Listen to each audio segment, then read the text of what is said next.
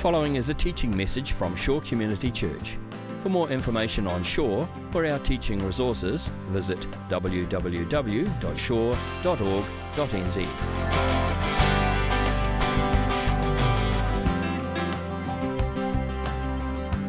And uh, we are picking up again this morning our series in the book of Second Corinthians. Uh, we've been in this series for a good chunk of the year. In fact, this morning is the second to last message in this series. We've made better pace through this series than, uh, than I thought we would. So we've covered a good bit of ground. Uh, we'll wrap up the series next week. But uh, if you're just new today, just jumping in, that's fine.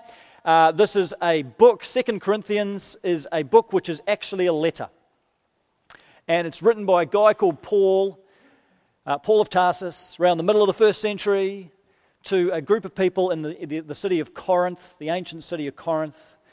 And he's writing to this church that's quite dysfunctional. He's got a very troubled relationship with that church. It's all very turbulent. And so he's writing to them to try and rebuild and restore this relationship that he has with them. And we've just worked our way through this letter that he wrote, which is agonizing and uh, frustrating at times and uh, very impassioned. And the passage that we're going to look at this morning, chapter 11 in 2 Corinthians, you can be turning over there. But let me just set the scene by saying this passage is really the apex of the whole book. It really rises to a crescendo in this passage because all the way through this book, it's like there's been this pressure building underneath the surface, and Paul's been dropping some hints and he's been saying a few things subtly. Uh, but it's all been building, building, building, building. And now you get to the end of the book, chapter 11, chapter 12. We'll look at that in a minute. And it's sort of like this volcanic eruption. And Paul just explodes. And he just lets them have it. He just lets it all out. And he says some astonishing things, some things that I, I imagine probably even surprised him as he was saying it. And it all just comes, it's actually a remarkable piece of writing, this. And so we're going to read this. It's a reasonable uh, chunk of scripture. Uh, and I, I weighed up whether to do it in two lots, but I want to hold it all together to try and get the sense of this incredible speech that Paul makes. So we'll pick it up from chapter 11, verse 16, and read through chapter 12 to verse 10. So here we go. I repeat, let no one take me for a fool. But if you do, then tolerate me just as you would a fool, so that I may do a little boasting. In this self confident boasting, I am not talking as the Lord would, but as a fool. Since many are boasting in the way the world does, I too will boast. You gladly put up with fools, since you are so wise. You can hear a bit of sarcasm there? In fact, you even put up with anyone who enslaves you or exploits you or takes advantage of you or puts on airs or slaps you in the face. To my shame, I admit that we were too weak for that. Whatever anyone else dares to boast about, I'm speaking as a fool. I also dare to boast about. Are they Hebrews? So am I. Are they Israelites? So am I. Are they Abraham's descendants? So am I. Are they servants of Christ? I'm out of my mind to talk like this. I am more. I have worked much harder, been in prison more frequently, been flogged more severely, been exposed to death again and again. Five times I received from the Jews the 40 lashes minus one.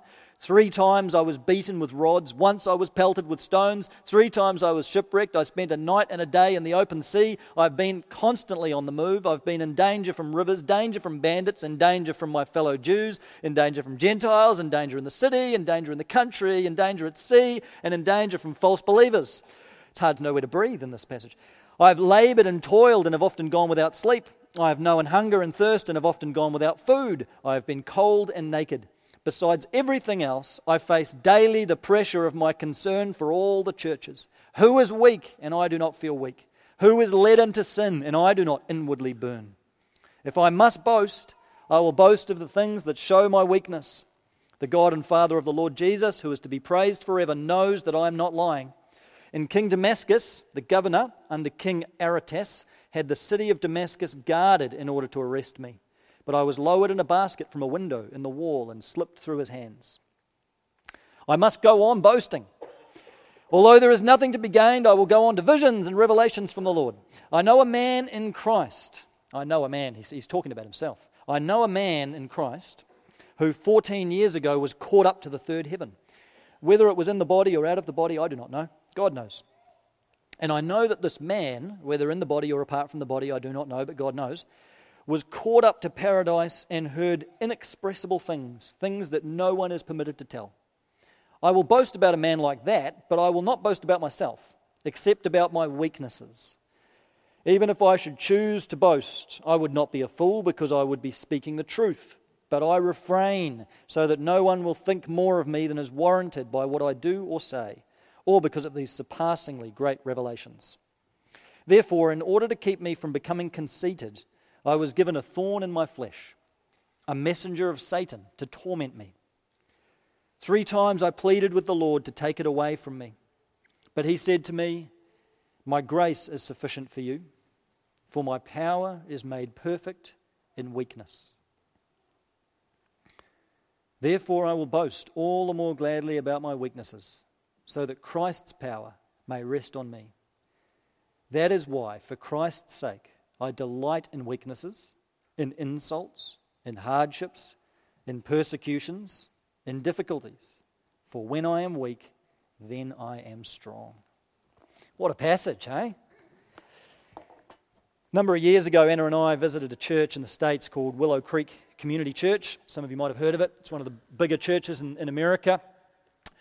Uh, what the pastor there, Bill Hybels, famous uh, Christian speaker and author, and we went to a service there one Sunday. It's an amazing facility. You walk in through the lobby, this huge atrium area, and you walk on through to the auditorium. And as we were going into the auditorium, I noticed uh, some couches just outside the auditorium in the foyer space. Pretty unremarkable, just normal couches, these backless benches from what I remember. I didn't think twice about it at the time. But later on, we discovered that these couches have a particular place in the culture of the church. They're fondly referred to as the fool's bench. Because this is the place where people would sit when they'd invited someone to church and they'd be waiting for that person to show up. And often people would invite someone, they'd invite a neighbor or a colleague or a friend or whoever, and they'd be sitting on the seat and they'd still maybe be waiting 15 minutes into the service. And sometimes the person didn't show up at all. And so the inviter was gutted because they'd, they'd extended this invitation. And now they were going to have to have an awkward conversation with that person the next day, and they felt a bit silly. And so these couches became known as the fool's bench, partly because the person felt like a bit of a fool, but in that name, there was an irony. That even though this was the fool's bench, it was really a place of great honor. That was the message. It was really a place that was very valuable because this person had taken a brave step and they'd taken a risk and they'd reached out to someone else and they'd invited them along. And even though they felt they, they, they, were willing to, to feel a bit silly, they were willing to look like a bit of a fool, but they'd done something that was, in fact, really to be esteemed. And so this fool's bench became a place that the church really valued and honored and esteemed those that were willing to take that step. They gave it the name the fool's bench. Now, that's a bit of a symbol for what Paul's doing in this passage. It's like he's coming along and sitting himself down on the fool's bench.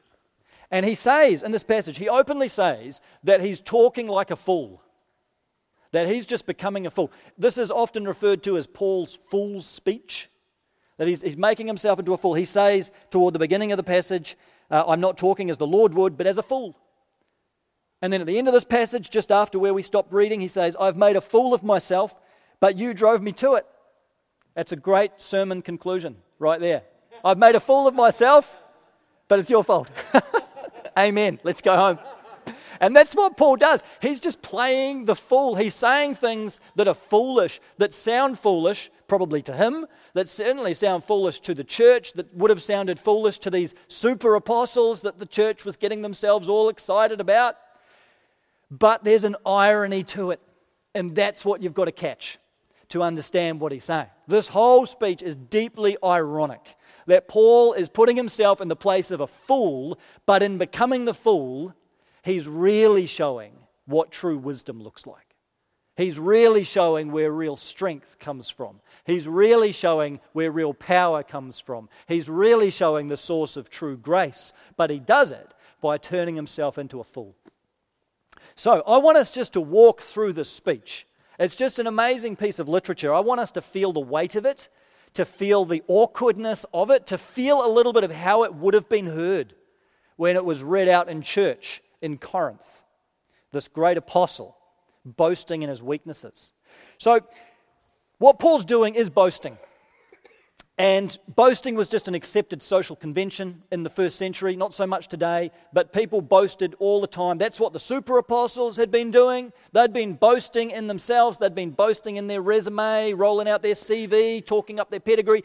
And the Corinthian church, they really wanted Paul to boast. They wanted him to boast so they could be proud of him, so that they could look at all of his accomplishments and they'd feel good because they had him as their apostle, and they could sort of go, That's our guy. So, so they're kind of egging Paul on, saying, Paul, can't you just engage in a bit of boasting? Can't you talk yourself up a bit? And then we'll follow you, and then we'll be proud of you again. And all through this book, Paul has been saying, I'm not going to do it. I'm not going to boast. I'm not going to boast. I'm not going to boast. And then he gets to this point and he says, All right, you want me to boast? I'm going to boast. Here it comes. And it's the opposite of what they're wanting.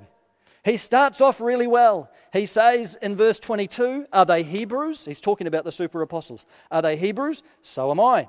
Are they Israelites? So am I. Are they Abraham's descendants? So am I. Those three things really just all mean the same thing, don't they? He's, he's talking about his Jewish pedigree. He's talking about his Jewishness. He's saying these super apostles, it seems like they were Jews. And he's saying, Well, they don't have anything up on me. i am a Jew as well. I'm a full blooded Jew. I'm just on exactly the same level as they are. So far, so good, Paul. But then it all takes a horrible turn. And it starts going downhill about verse 23. Are they servants of Christ? I am out of my mind to talk like this. I am more. So he's boasting about what a servant he is now. Can you hear the sarcasm in that? That's like the pastor that got a badge from his congregation saying he was the most humble pastor in the world. And then they took it off him because he wore it. That's kind of what's happening here. Paul's saying, I've worked much harder. I've been in prison more frequently. I've been flogged more severely, been exposed to death again and again. Five times I received the 40 lashes minus one. That, when you think about that, just to pause there, the, the 40 lashes minus one. So at this point in, in his life, Paul is writing this with 195 scars on his back. Isn't that amazing? As he's dictating this letter, he's got 195 scars, and he's not done yet. He would have received the 40 lashes minus one more times in his life yet. This is the kind of stuff he's endured. Three times I was beaten with rods. Once I was pelted with stones. Three times I was shipwrecked. I spent a night and a day in the open sea. Some of this stuff's not even in the Bible. I mean, aside from here. When you read the book of Acts, this is aside from everything else we know about Paul. And we know that there was more to come, but these are in addition to the stories of Paul's suffering that we already hear in other places. We don't even have the details on some of this stuff. We wish we did, but Paul just alludes to all of this other suffering that he's been through. I've been constantly on the move, in danger from rivers, danger from bandits, danger from my fellow Jews, danger from Gentiles, in danger from the elders, danger from the deacons, danger from the management team. Some of you are awake. All of the stuff he goes through, and you can just hear the Corinthians dying of embarrassment. That's, that's their response, is to just feel like, Paul, we wanted you to make it better, and you've made it infinitely worse. He even gets to the point of making this embarrassing statement in verse 29 Who is weak, and I do not feel weak? Who is led into sin, and I do not inwardly burn? He's even making the awkward statement that he burns within a temptation. This was the thing. Boast, when you boasted, in the ancient world, it was okay to mention the difficulties that you face in life. It was okay to mention your sufferings, but you only did that to show how you'd triumphed over them. You only did that to show how you'd prevailed. So it's okay to say, I was attacked by this wild animal, but you only did that to say how you then tore that animal to shreds with your bare hands. But Paul doesn't do that. He only stays on the weakness side of the ledger. He, you don't get any of the stuff about how he's prevailed and how he's triumphed and how he's conquered. It's all just struggle. It's all just weakness. It's all just the difficulties that he's faced. And the Corinthians just would have been dying of embarrassment. This is not the apostle they wanted. This is not the kind of boasting they were hoping for. We don't even know whether Paul's relationship with this church ever recovered from this point. So, why does he do this? Why does Paul take this strategy, boasting in his weakness? Well, this is more than just about boasting. This is not just a moral lesson about don't boast. What Paul's doing is really striking at the heart of the whole worldview that these Christians had bought into. The worldview of the super apostles, the worldview in many ways of Corinth itself. And he's turning that whole worldview upside down. If you think about the Roman world of Paul's day, Socially, it was like one big giant ladder. And everybody had a place on the ladder. And it was all ranked according to status and power and position and wealth and means and connections. And at the top of the ladder was the emperor, at the highest position of power and authority. At the lowest rung of the ladder was slaves and invalids. And everyone else had a rank somewhere in between. Everyone was sitting on some rung of the ladder. And the rung that you had coming into life was largely determined by your family, your family connections. It was determined by whether you were a Roman citizen or not, determined by the kind of level of wealth your family had, your gender, your culture, whether you had slaves or not, whether you had land or not. And you had this rung. And the goal of life was to try and move up a few rungs, try and get as high on that ladder as you could. And one of the ways you did it was by boasting. One of the ways you did it was by talking yourself up and hiring other people to boast for you. It's like the ancient equivalent of PR people. You, you hire people, you pay people to talk about you and write about you and be your personal publicity assistants. And this was how you gained a bit more honor for yourself and in the process tried to push a few other people down. The only way to get further up the ladder was by trampling over the people underneath. You'd clamber to the top, you'd try and manipulate people, use people, gain a bit of social advantage, wait for your opportunity, and see if you can get one more rung up the ladder. And what Paul does is he comes along and he refuses to play that game. The Corinthians are wanting him to climb up that ladder as high as he can. And what Paul does is he comes along and sits on the bottom rung. And he says, I'm happy there. He comes along and sits on the fool's bench. Why? Because that's where Jesus sat. See, what Paul is doing is embodying the way of Jesus. And just as Paul is sitting on the bottom rung of the ladder, he's showing that Jesus himself took the bottom rung rather than the top. Could have taken the top rung, but he came along in weakness. He came to us in powerlessness. He came to us in humility. And especially in his death, Jesus died a death of utter and complete weakness. We've sung about it this morning. He was humiliated. He was degraded. He was dehumanized. The cross was the most agonizing, inhumane form of execution uh, in history. It was horrific. Jesus was crucified in absolute weakness. At the heart of our faith is this picture of abject weakness and powerlessness. And yet, in that act of weakness, God proved himself strong. In that act of weakness, God worked to bring about an incredible victory a victory over sin, a victory over Satan, a victory over evil, a victory over all the principalities and powers, a victory over the forces of darkness. God worked through the weakness of the cross to establish his kingdom, to bring about a new world, to open up a new future, to make reconciliation possible between us and God, all through the weakness of the cross. So, at the heart of our faith, at the heart of the Christian worldview, is this picture of incredible strength in the midst of incredible weakness incredible victory coming about through defeat. It's this paradox of, of wisdom in foolishness, strength in weakness, power in the midst of powerlessness, honor in the midst of shame, victory through defeat. That's the message of the cross. And so Jesus has now brought about this new reality, which operates by completely different principles than the way of the world, not by that big social ladder. But now, through strength in weakness. That's what Jesus embodied. That's what Paul is seeking to embody. Doesn't mean that you can't have power. Doesn't mean that you can't have authority. Doesn't mean you can't achieve things. Doesn't mean you shouldn't go after great things. Doesn't mean we shouldn't have strengths. But it means that it's okay to sit on the bottom rung of the ladder sometimes. It's okay to be weak sometimes that is no lesser in God's eyes than a position of power and a position of authority. Weakness was so shunned in the ancient world, but God lifts up those on the bottom rung of the ladder. And He shows that the ones who grasp onto their own strength and just cling to their own power and build their life on their own success, they are the ones. They are the ones who really are exposed as fools in God's eyes. But those who can own up to their own weaknesses, Those who can confront their own weakness and their brokenness and their woundedness and come to terms with that and be real about that before God and before other people, they are the ones who are truly strong in God's eyes. Those are the ones who have true honor. Those are the ones who have real wisdom. And those are the ones who really experience God's power.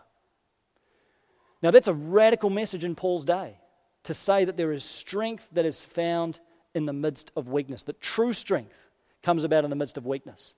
And it's just as radical in our day. Our culture looks a bit different in some ways to the culture of Corinth and the culture of the first century, but there are similarities. We don't quite have that same rigid social ladder today, but we live in a world that is incredibly self obsessed. One author calls our culture the age of the big me. That's where we're living. We used to have a culture where we valued humility. Humility was a virtue, but today we have a culture where we encourage people to think of themselves as the absolute center of the universe the center of the world, with everything else and everyone else revolving around them. Our culture tends to be, in our Western culture, heavily narcissistic. That means that we are self obsessed. Narcissism is an unhealthy obsession with the self, where we really can't see beyond our own life and our own values and our own priorities. We live in this narcissistic world. By one survey, narcissism has increased by 30% over the past two decades. We're just far more self obsessed than we used to be. Among millennials, that's people under about 30 years of old, years of age, few of you here, millennials. Millennials now rank fame as the second to highest life goal that they have. Second to highest priority in life is fame, gathering recognition, being seen by other people, having mass attention. A couple of decades ago, fame was almost last. And now it's one of the highest goals that young people have in life is to be famous. So you have this narcissistic, self-obsessed, self-promoting culture. And it fuels the rise of things like YouTube, where we can broadcast just everyday stuff in our life to the world for everyone to see. It's our stage on which we can perform. It fuels the rise of reality TV, where ordinary, normal people become the center of attention for everyone else, nationally, internationally. And of course, it fuels the rise of social media. It's not an anti Facebook rant. I'm on Facebook. Facebook's fine. Facebook's got its place. But what we need to understand is that in a culture that is already narcissistic, what happens when you add something like Facebook to the mix? It can be used in healthy ways, but in a narcissistic culture, Facebook can be like pouring fuel on the fire. And it just promotes this idea that we really are the center of the world. Yes, it can be used in all kinds of really helpful and constructive ways, but it can also just keep playing that song in our heads that we really are a really big deal and the rest of the world really should revolve around us, that everyone else really should be as interested in my life as I am. And this is the kind of stuff that we are being fed in our self promoting, self obsessed culture. In the midst of this kind of culture, what place do we have for weakness? How do we see weakness? It's something to be hidden, isn't it?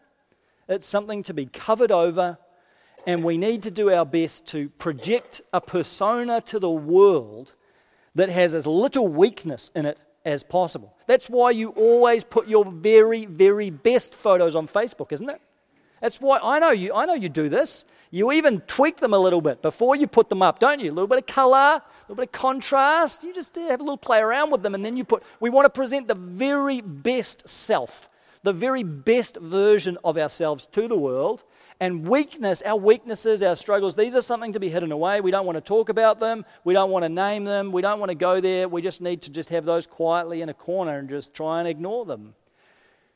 But Jesus does not come and fit into our comfortable middle class structure of existence. Jesus does not play by the rules of our narcissistic culture. He completely challenges the paradigm. He turns it upside down and says that the greatest strength is found in weakness. That weakness has tremendous value in God's eyes. It has a special place and a special privilege because it's the point in our lives where God does his greatest work. Again, nothing wrong with having power, authority, wealth, means, resources, any of that stuff. But the gospel says to us it's okay to sit on the fool's bench. It's okay to be weak. We don't have to hide our weaknesses. We don't have to cover over our weaknesses and feel ashamed. We can be honest about these things before God because then it brings us into a place where God can and will do his greatest work. Now, Paul shows us a little bit about what it means to experience strength and weakness. It doesn't mean to go around just criticizing ourselves. Please don't hear that. This is not just, you know, we insult ourselves all the time, we tell everyone else how terrible we are. That it's not about self-rejection, it's not about negative self-esteem, it's not the road we're going down. Paul himself actually models what strength and weakness looks like. As he goes into verse uh, chapter 12, he tells us the story of when he was taken to heaven. 14 years earlier. He says, I know a man who was taken to heaven, but he's really talking about himself. He's just talking about it in the third person because he doesn't want to appear arrogant, which in itself is a good lesson. He's being a little bit self effacing. He's not just talking himself up, he's just taking a little bit of the shine off it by talking about this in the third person. But he'd obviously had this amazing experience where God actually transported him into paradise, into heaven. I mean, that would be an incredible thing to boast about. Paul had plenty that he could have boasted about if he had wanted to. So he puts this out there, talking about it in the third person.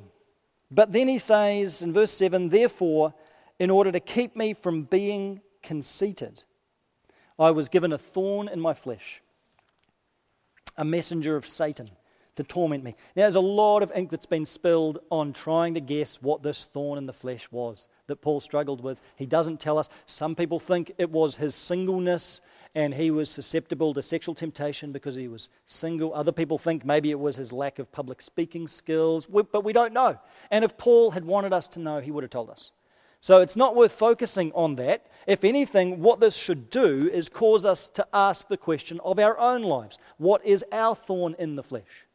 That's what this passage is designed to do is to get us thinking about what are the thorns in our flesh that we experience what are the areas of weakness that we experience in our lives, those things that just press into us and wound us, and we feel like they hold us back and make life difficult and painful. It may be a circumstance that you're going through, could be a really tough family situation where there's strain that's coming on family relationships and the dynamics are getting really hard and there's difficult conversations and relationships have just gone weird and it's just tough going with family. It might be a health situation. You just literally got something in your flesh that is so difficult and you just are desperate to be free of it. You're desperate to move beyond it, but, but you can't, and the healing that you're praying for is not coming along. And maybe for you, maybe for a family member, it's just a hard, hard season. Maybe it's a financial difficulty. Maybe the thorn in the flesh is on the inside. So much pain around mental health, mental and emotional health. Maybe it is the thorn in the flesh of depression. Maybe it's the thorn in the flesh of anxiety, these deep and difficult battles within ourselves. They can often be so hidden, and no one else may know that you're going through it. And sadly, with this stuff, there's so much stigma attached to it, which is so sad, especially in the church, that that would ever be the case. But so many people struggling, one in four people struggling with some form of mental illness. And we carry these wounds we carry these thorns in the flesh. Sometimes we just don't know what to do and we just feel utterly broken and utterly weak. The battle might be on the outside, it might be on the inside, but we all, every one of us in this room, we could just pass the microphone around and each talk about a thorn in the flesh that we're experiencing. And Paul shows us how to respond to these thorns in the flesh. What did he do? Well, first of all, he prayed. He said, I, I asked the Lord three times to take this thorn in the flesh away.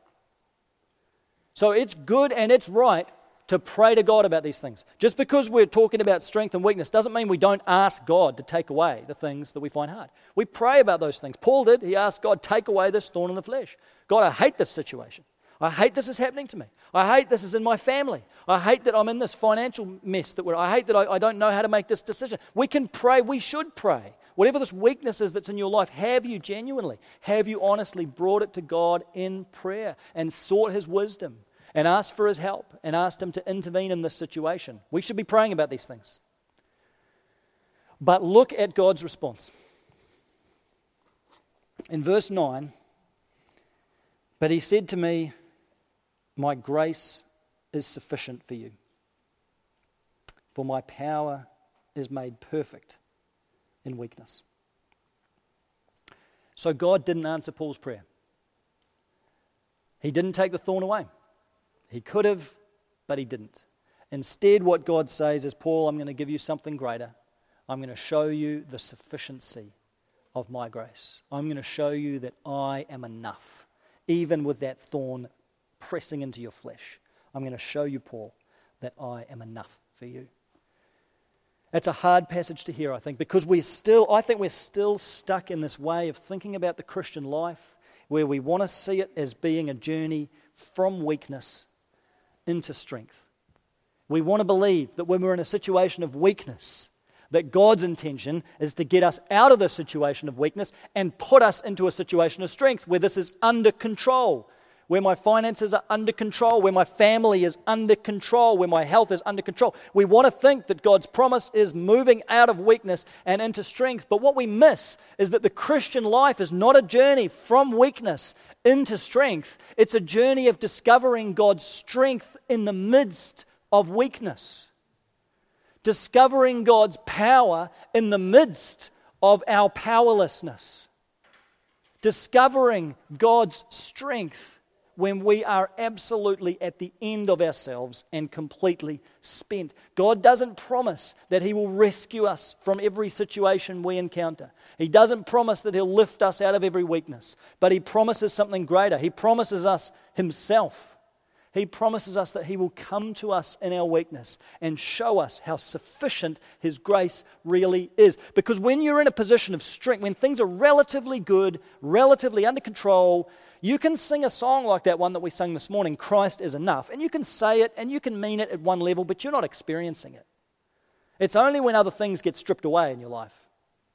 It's only when there's a number of things now that are outside of your control and life gets hard and things that you were relying on suddenly aren't there anymore and the ground under your feet just starts getting really shaky, then you're in a place of weakness and then you start to know what those words mean. And then you, ha- you come face to face with whether you can say that honestly or not.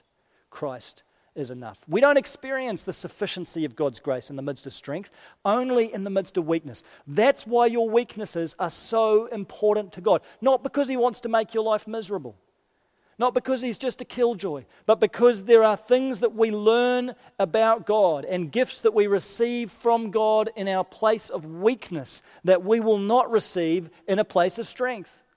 There are things that God has to teach you about Himself that He will only teach you when you are weak and not when you are strong, because that's the only time that you might be willing to listen to it. So we are so desperate to get ourselves out of weakness, and it's okay to pray for that and to move forward and make good decisions, and we should. But sometimes we can miss what God is doing in the midst of the weakness. That's where He's working. That's where God's doing his best work in your life right now, or wanting to. Did you realize that? Right in the midst of your weakness. It's in the battle, it's in the fight, it's in the anguish of your soul, it's in the pain and the difficulty. It's right at that point where God's grace is going to meet you, not after it all gets better. Not on the other side. There's so much talk about living the victorious Christian life and triumphing over this and conquering that and getting past adversity. We are conquerors in the midst of our difficulties by the grace of God, not after it's all finished. You don't know whether it's going to get better tomorrow or worse. But regardless, God's grace is sufficient for you. And what God wants you to know more than anything else is that in the midst of what you're going through, He is going to sustain you. If you'll open your heart to Him, He is going to hold you and He is going to secure you and He is going to walk with you through that. That's what He wants you to grasp and experience more than anything else. And so, my encouragement, my challenge to you is that in that place of weakness that you're in, to start praying a different kind of prayer. And this is hard. It's okay to pray, God, please fix this. It's okay to pray, God, please get me out of this. But alongside that, are you willing to pray a different kind of prayer? Are you willing to pray, God, your grace is sufficient for me? That's a hard thing to pray. Your grace is sufficient for me. God, I pray that you would fix this mess that I'm in. I pray that you would sort my business out and rescue this from collapse.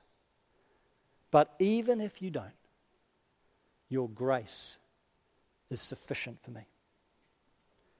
God, I pray that you would sort my kids out and that you would put them back on the right path and rescue them from these terrible decisions they're making, which I fear are ruining their own lives. But God, whatever happens, your grace is sufficient for me.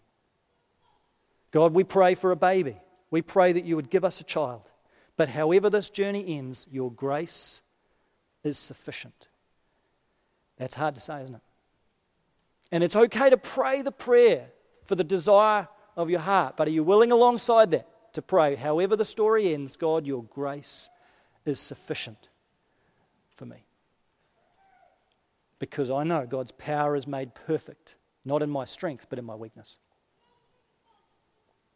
As we're willing to pray that kind of prayer, open ourselves up, it becomes a little bit easier to then share our struggles with each other. We become a little bit more willing to actually talk about our weaknesses, as Paul did openly with other people, inappropriate, in appropriate ways. But to be honest, when was the last time you said to someone, I'm struggling? It's not easy, the words don't come naturally, but to say to someone else, I'm battling with this. We're so concerned just to have it all together. We want, we want to wear the mask, we want to have the persona, even in church, right?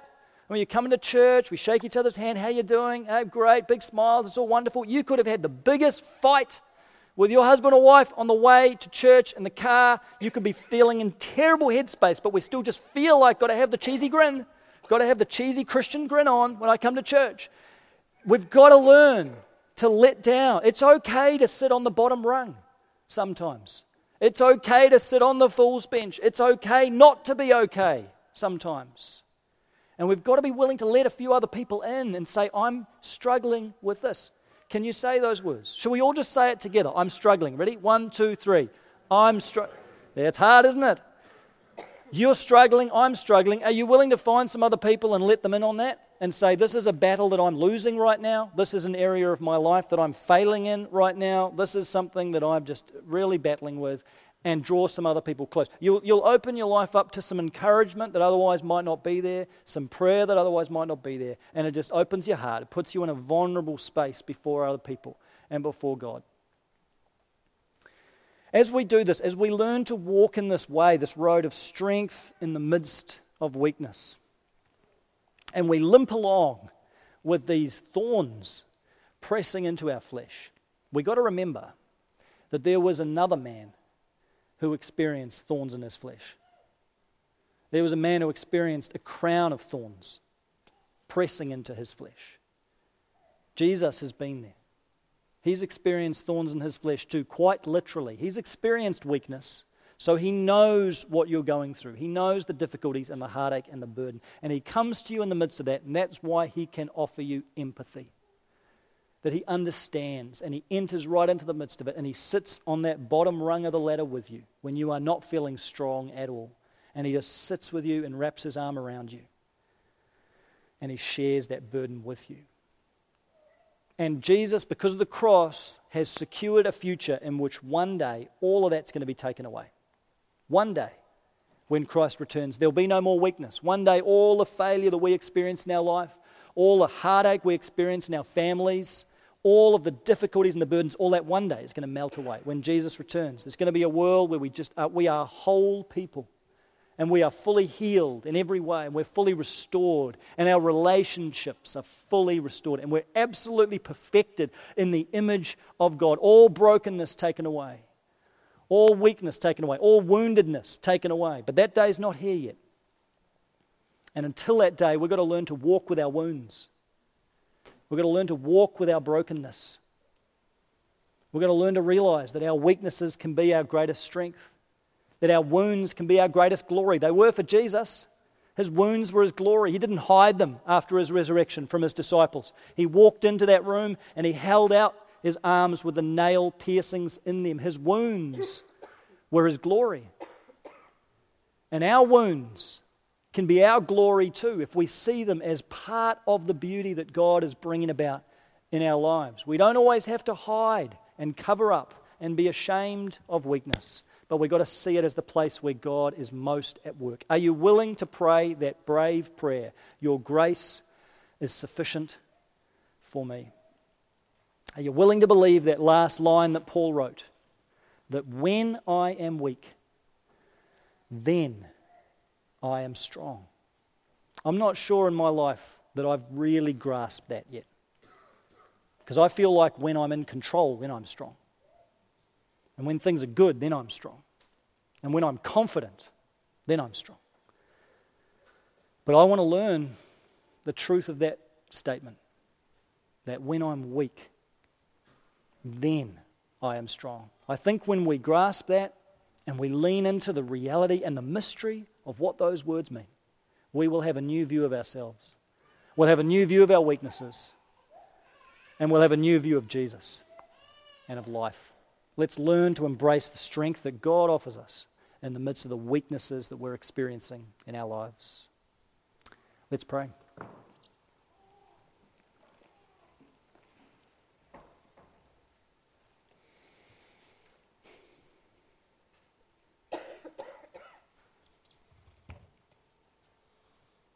Father, I want to pray for those right now who feel weak and burdened down with the things of life. Lord, you know each person here today. You know the stories. You know the struggles. And I want to lift up, Lord, we, we each want to lift up our brothers and sisters here, Lord, that are carrying heavy burdens today, Father, and just pray now for the special empowering of your Holy Spirit. Lord, those that just have that sense this morning that they are, they're just broken that just don't have any more strength, don't have much left, don't know the way to go. Lord, those whose hearts are heavy today, we pray that you would visit them with your grace. We want to pray right now, Holy Spirit, that you would just descend upon them, bring a new strength into their life. God, we want to pray that even now they would know deeply and truly the sufficiency of your grace. I pray that they would be able to hear those words that you spoke to your apostle, spoken over their life now in this moment, that they would hear you saying to them, My grace is sufficient. My grace is sufficient. My power is made perfect in your weakness. It's okay. It's okay that you're sitting on the bottom rung of the ladder. You don't have to keep trying. You don't have to try and pull yourself out of the pit. You don't have to try and pull yourself up by your own bootstraps. It's okay to sit there and allow God to minister His grace to you. Father, I pray you'd do that now. I pray you'd just pour out your healing grace. I pray you'd show yourself to be strong to those who are feeling weak this morning. I pray you'd show yourself to be powerful on behalf of those who are feeling powerless in this moment. And I pray they would discover right there at their point of weakness, their point of brokenness, their point of woundedness, they would discover that you are enough that you are sufficient, that you are good. And Father, as we move forward from this day, as we move forward from this morning, Lord, we are carrying scars, we are carrying wounds, and we're limping forward, every one of us, God. No matter where we are in life, we're all just limping in some way. God, just help us to be a little bit more open with each other about that. Not to have to feel that we always need to wear the mask. Lord, I feel it, but God, I just want to I want to be free of it. And I pray that we would be free of it as a church, that we'd be willing just to be open and vulnerable with each other and to be able to bear our scars and our wounds and to know that they are part of the beautiful mess that you're making of our lives.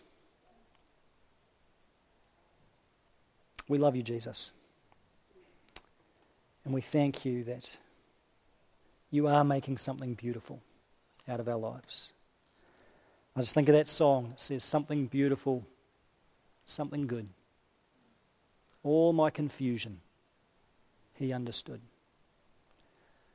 All I had to offer him was brokenness and strife. But he made something beautiful out of my life. Would you come and do it again, Lord, in our lives? For Christ's sake. This has been a teaching message from Shore Community Church. For more of our teaching resources, or to donate to our teaching resource ministry, or for more information on Shore Community Church, visit www.shore.org.nz. Alternatively, you can email office at shore.org.nz or phone 09 415 0455. Thank you for listening.